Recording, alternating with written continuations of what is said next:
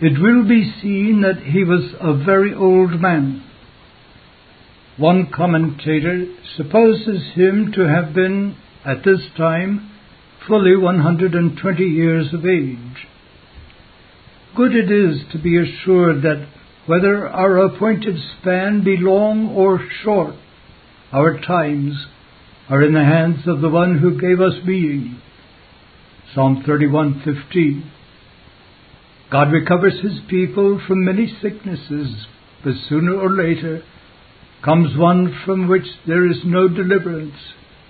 Well for us if, when that time arrives, we conduct ourselves as Elisha did and use our remaining strength to the glory of the Lord. The final incidents in connection with Elisha are in striking keeping with the whole record of his remarkable mission. No commonplace career was his, and most extraordinary are the things which mark its closing scenes. First, we learn that the reigning monarch called upon him during his fatal illness. Kings are not accustomed to visit dying people, least of all the servants of God at such times. It might be good for them if they did. Still more unusual and remarkable was it for the king to weep over the prophet because he was on the eve of leaving the scene. Even more noteworthy was the language used by the king on this occasion. Second, so far was Elisha from considering himself flattered by the presence of such a visitor that he took complete charge of the situation, giving orders to the king and honored him by giving a message from Jehovah, which was as striking as any he had delivered on earlier occasions. Third, after his death, God honored the remains of the prophet by raising to life one who had been cast into his sepulchre. That which is recorded on the second half of 2 Kings 13 treats of what was really another miracle in Elisha's memorable life. This is intimated by the Spirit referring to him there as the man of God. Verse 19 which, as we have so frequently pointed out, was used only when he was acting in his official character and discharging his extraordinary office, a fact which seems to have escaped the notice of other writers. Like several others which have been before us, this miracle consisted of a divine revelation being communicated through him his uttering a supernatural prophecy. Previous to this incident, nothing is recorded about his activities or how he was employed.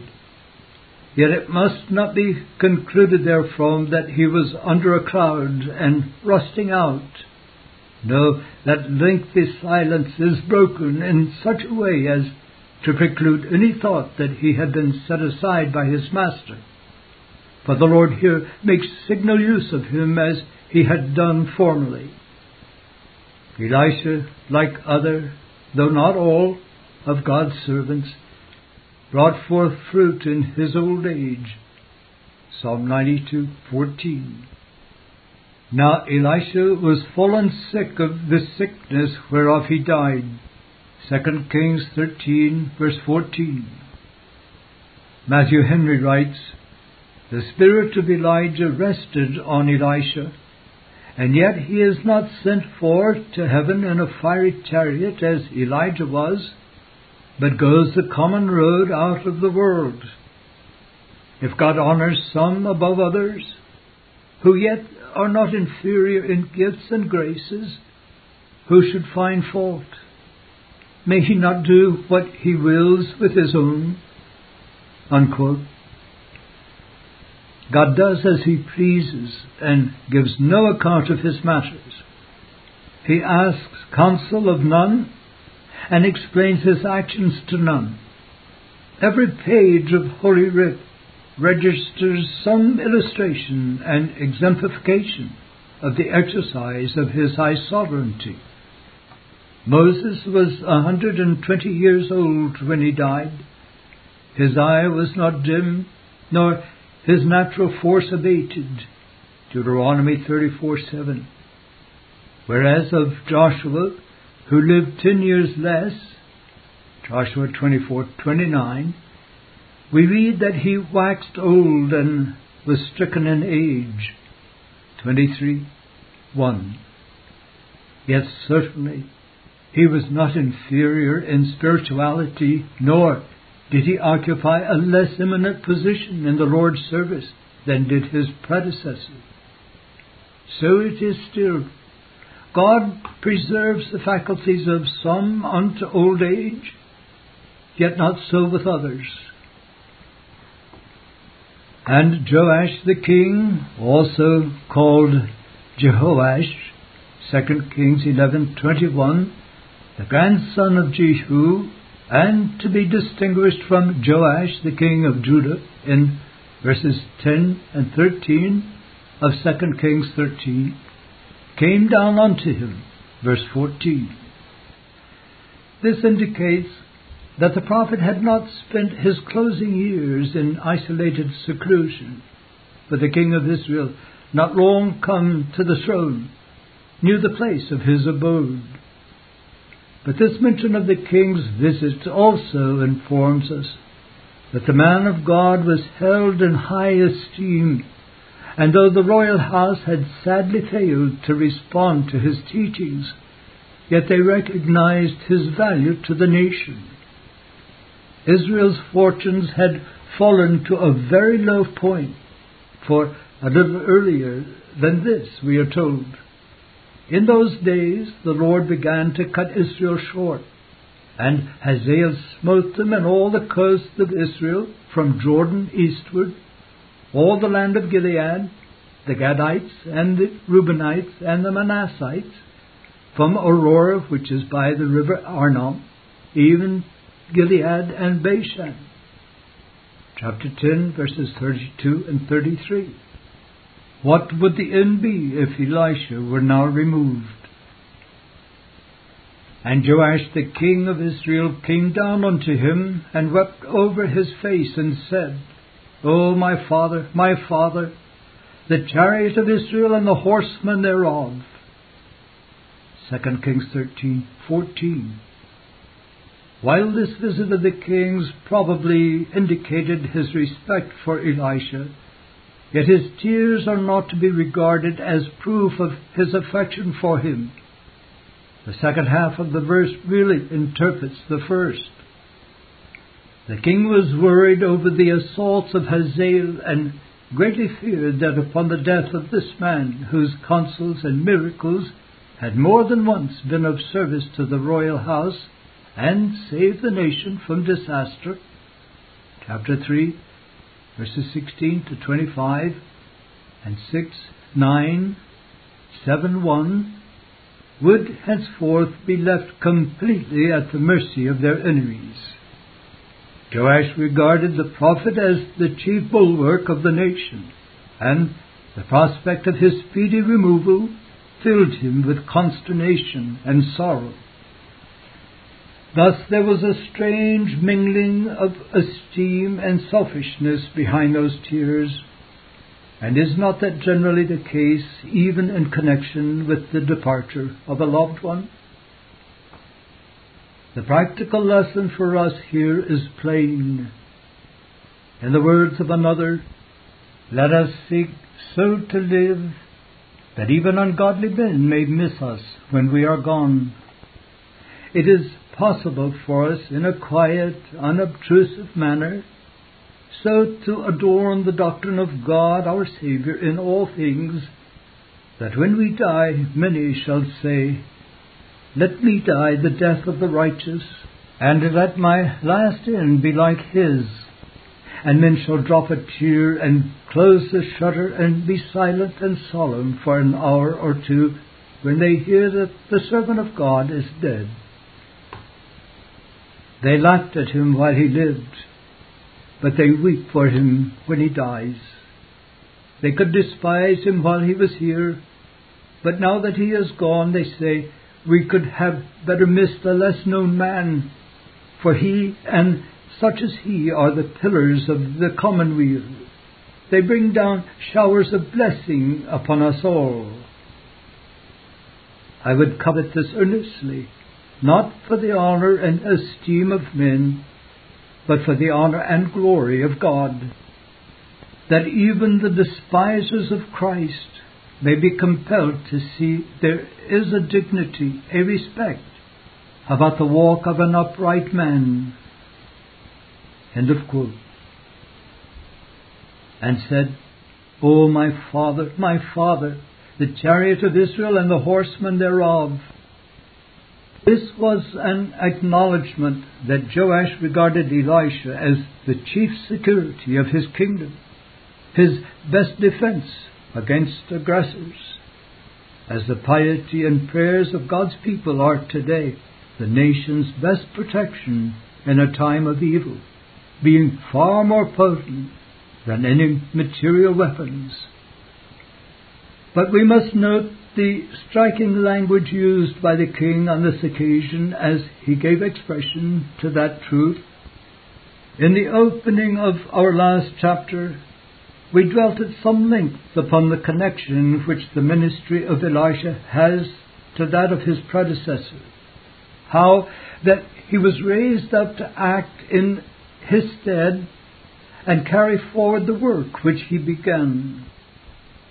The final confirmation of the identity of the latter with the former is found in these words of the king, for they make unmistakably clear the unusually intimate relation he sustained to the Tishbite. As he had gazed on the departing form of his master, Elisha had cried, My father, my father, the chariot of Israel and the horsemen thereof. Chapter 2, verse 12. And now that he was on the eve of taking his departure from this world, another utters the same words over him. We turn now to consider Elisha's response to the king's visit, his tears, and his acknowledgement. The prophet was very far from acting as a sycophant before Joash on this occasion, but maintained and manifested his official dignity unto the end of his course. He was an ambassador of the King of Kings and conducted himself accordingly. Instead of any indication that he felt himself to be honored by this visit or flattered by the monarch's tears, the man of God at once took charge of the situation and gave orders to his earthly sovereign. Let not young ministers today conclude from this incident that they are thereby justified in acting haughtily and high handedly in the presence of their seniors and superiors. Not so. Such an inference would be entirely unwarranted, for they do not occupy the extraordinary office which Elisha did, nor are they endowed with his exceptional gifts and powers. Nevertheless, they are to maintain their dignity as the ministers of Christ. Let no man despise thy youth, but be thou an example of believers in word, in behavior, in love, in spirit, in faith, in purity. 1 Timothy 4:12 And Elisha said unto him, Take bow and arrows.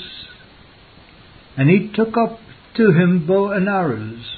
2 Kings 13:15. What follows is virtually a parable in action. It should be remembered that in Eastern lands, instruction by means of symbolic actions is much more common than it is with us, and thus we find the prophets frequently having recourse to this method. When Samuel would intimate unto the self willed Saul that the Lord hath rent the kingdom of Israel from thee this day, he laid hold upon the skirt of his mantle, and it rent. 1 Samuel 15, 27 and 28. When the prophet Ahijah announced that the Lord would rend the kingdom out of the hand of Solomon and give ten tribes to another, he caught hold of the new garment upon Jeroboam and rent it in twelve pieces and bade him, Take thee ten pieces. 1 Kings 11, 29 to 31. Even the false prophets employed such means. See 1 Kings 22, 10 and 11. Significant emblems were presented unto the eye to stir up the minds of those who beheld them and evoke a spirit of inquiry.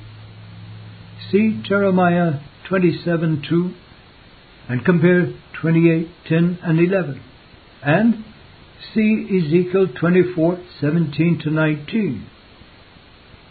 To this custom God referred when he said, I have also spoken by the prophets, and I have multiplied visions, and used similitudes by the ministry of the prophets. Hosea 12:10. For a New Testament example, see Acts 21:10 and 11. When Elisha bade Joash take bow and arrows, he was making use of a visual similitude. The article selected at once explains it. In response to the king's lamentation, the prophet said, in effect, Weeping over my departure will avail the nation nothing.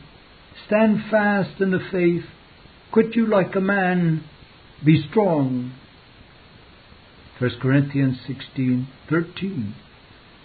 Take not the line of least resistance, but assemble your forces. Lead your army in person against the enemy.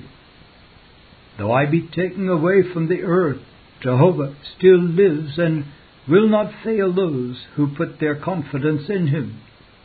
Nevertheless, you must discharge your responsibility by making good use of the means to hand. Thus, Joash was informed that he was to be the instrument of Israel's deliverance by means of his own military efforts, and that if he trusted in the Lord and followed out his servant's instructions, he would grant him full success. There was no need then for the king to be so distressed. If he acted like a man, God would undertake for him. And he said to the king of Israel, Put thy hand upon the bow. And he put his hand upon it, and, and Elisha put his hands upon the king's hands. 2 Kings 13:16. Here again we see the commanding authority and influence which the prophet had under God for Joash made no demur, but meekly did as he was ordered. By placing his hands upon the kings, Elisha signified his identification with what he should yet do, thereby intimating that he owed it to the prophet's mission and ministry that Israel was to be spared and that God would again intervene on their behalf. By symbolic action, Elisha was saying to him, The battle is not yours, but God's. Second Chronicles 20:15. How little is that recognized today. Yet thank God we have at least one general who is not ashamed to publicly own that fact, and also that we have a king who realizes the value of prayer and urges his people to engage therein. He teacheth my hands to war. Psalm 18:34 was what Elisha now sought to impress upon his royal master. And he said, Open the window eastward. And he opened it. Then Elisha said, Shoot. And he shot. And he said, The hour of the Lord's deliverance, and the hour of deliverance from Syria, for thou shalt smite the Syrians in Aphek, till thou hast consumed them. Verse 17. In those words, the prophet explained to the king the meaning of his symbolic actions and what should be the outcome of them. It evidenced that Elisha's mind was still occupied with the welfare of Israel. It demonstrated that he still acted as the servant of Jehovah. It was the final use of his prophetic gift and proof of his prophetic office. Eastward was the portion of the land which Hazael had already conquered. 1033. And in bidding the king shoot in that direction, Elisha indicated where the fighting would have to be done. Notice the striking conjunction of the divine and human elements here, and the order in which they were made. It should be the hour of the Lord's deliverance, yet thou, Joash, shalt smite the Syrians. God would work, yet by and through him. And he said, Take the arrows. And he took them. And he said unto the king of Israel, Smite upon the ground. And he smote thrice and stayed. Verse 18. In the light of what follows, it is clear that the king's faith was here being put to the test. The prophet would have him signalize his reaction to the reassuring message he had just heard. Smite upon the ground and intimate thereby how far you believe the words which I have spoken and really expect a fulfillment of the same. Did the Lord's promise sound too good to be true? Or would Joash rest upon it with full confidence? Would he lift up his heart and eyes to God and say with David, Thou hast also given me the necks of mine enemies, that I might destroy them that hate me. Psalm 18:40. Or would he follow the temporizing course which Ahab had pursued, when instead of following up his victory by slaying Benhadad, whom the Lord had delivered into his hand, spared his life, made a covenant with him, and then sent him away? 1 Kings 20, 29 to 31. And the man of God was wroth with him and said, Thou shouldst have smitten five or six times. Verse 19. There are some who teach that a saint should never lose his temper, that all anger is sinful, which shows how little their thoughts are formed by Scripture. In Ephesians 4:26, Christians are thus exhorted, "Be ye angry and sin not." Though it is at once added, "Let not the sun go down upon your wrath, neither give place to the devil." Verse 27. There is a holy and spiritual anger, a righteous indignation, as well as a carnal and sinful one. Anger is one of the divine perfections, and when the Son became incarnate, we read that on one occasion he looked round about on them with anger, being grieved for the hardness of their hearts. Mark 3 5. Elisha was disgusted at the half hearted response made by the king to his message, and from love for Israel he was indignant that Joash should stand in their way and deprive them of full deliverance from their foes. And if we had more zeal for God and love for souls, we would be angry at those who deprived them of their privileges. Thou shouldst have smitten five or six times, then hadst thou smitten Syria till thou hadst consumed it. Whereas now thou shalt smite Syria but thrice. Verse 19. That should present a nice little problem to the hyper Calvinist. Let us state it in question form. What possible difference to the issue could be made by the number of times the king smote upon the ground? If God had foreordained that the Syrians should be consumed, verse 19, then could any failure on the part of Joash prevent or even modify it? But do not Elisha's words plainly signify that the extent to which the Syrians would be vanquished turned upon the response made by him to the divine promise? If so, does that oblige us to adopt the Arminian idea and say that such events as these fall not within the compass of the divine decrees? That such are rather contingent upon human conduct?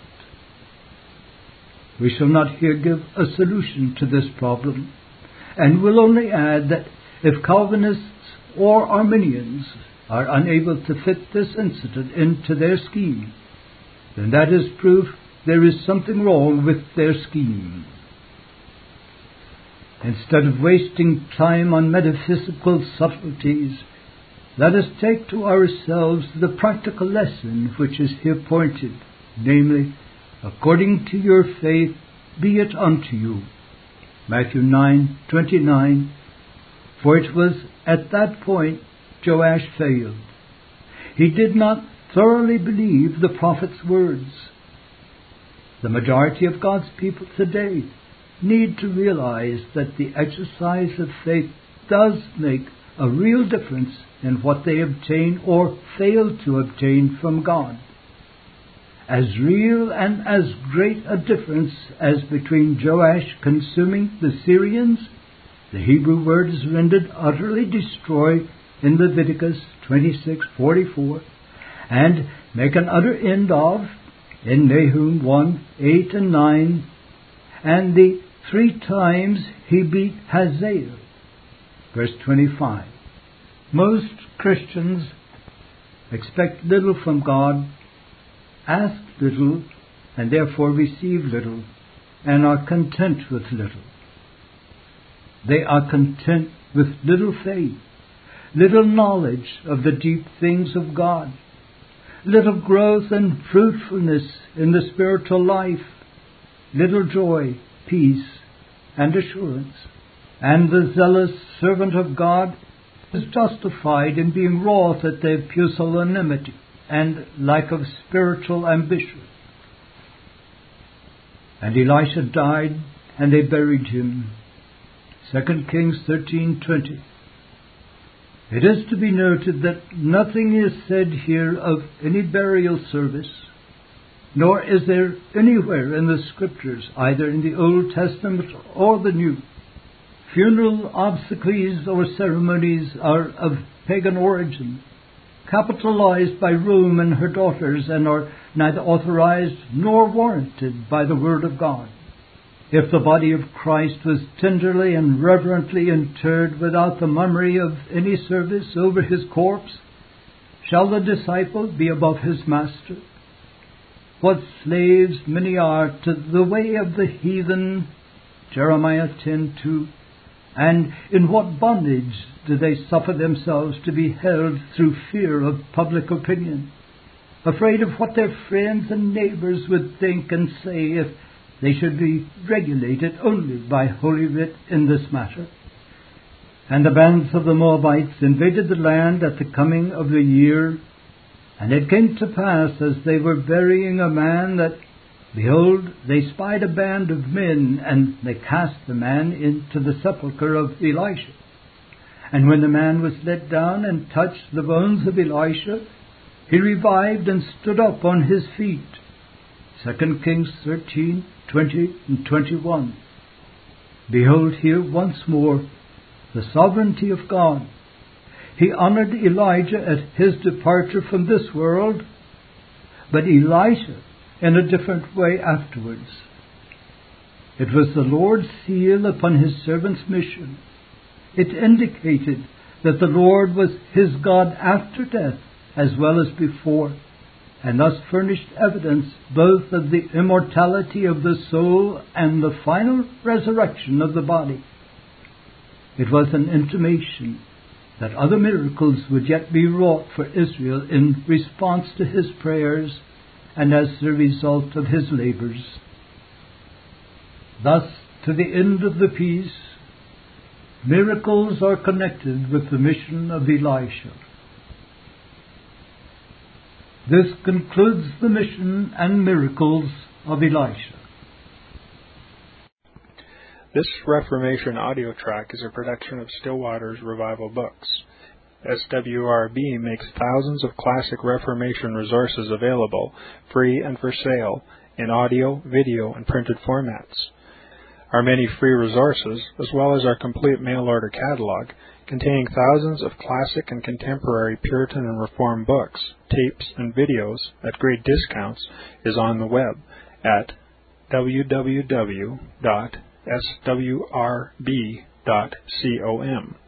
We can also be reached by email at swrb at swrb.com, by phone at 780 450 3730, by fax at 780 468 1096, or by mail at 4710 37A Avenue, Edmonton, that's E D M O N T O N, Alberta, abbreviated capital A, capital B, Canada, T6L3T5. You may also request a free printed catalog. And remember that John Calvin, in defending the Reformation's regulative principle of worship, or what is sometimes called the scriptural law of worship, commenting on the words of God, which I commanded them not, neither came into my heart, from his commentary on Jeremiah 7:31, writes, God here cuts off from men every occasion for making evasions, since he condemns by this one phrase, I have not commanded them, whatever the Jews devised. There is then no other argument needed to condemn superstitions than that they are not commanded by God. For when men allow themselves to worship God according to their own fancies, and attend not to his commands, they pervert true religion. And if this principle is adopted by the papists, all those fictitious modes of worship in which they absurdly exercise themselves would fall to the ground. It is indeed a horrible thing for the papists to seek to discharge their duties towards God by performing their own superstitions. There is an immense number of them, as it is well known, and as it manifestly appears. Were they to admit this principle, that we cannot rightly worship God except by obeying His word, they would be delivered from their deep abyss of error. The prophet's words, then, are very important when he says that God had commanded no such thing, and that it never came to his mind, as though he had said that men assume too much wisdom when they devise what he never required, nay, what he never knew.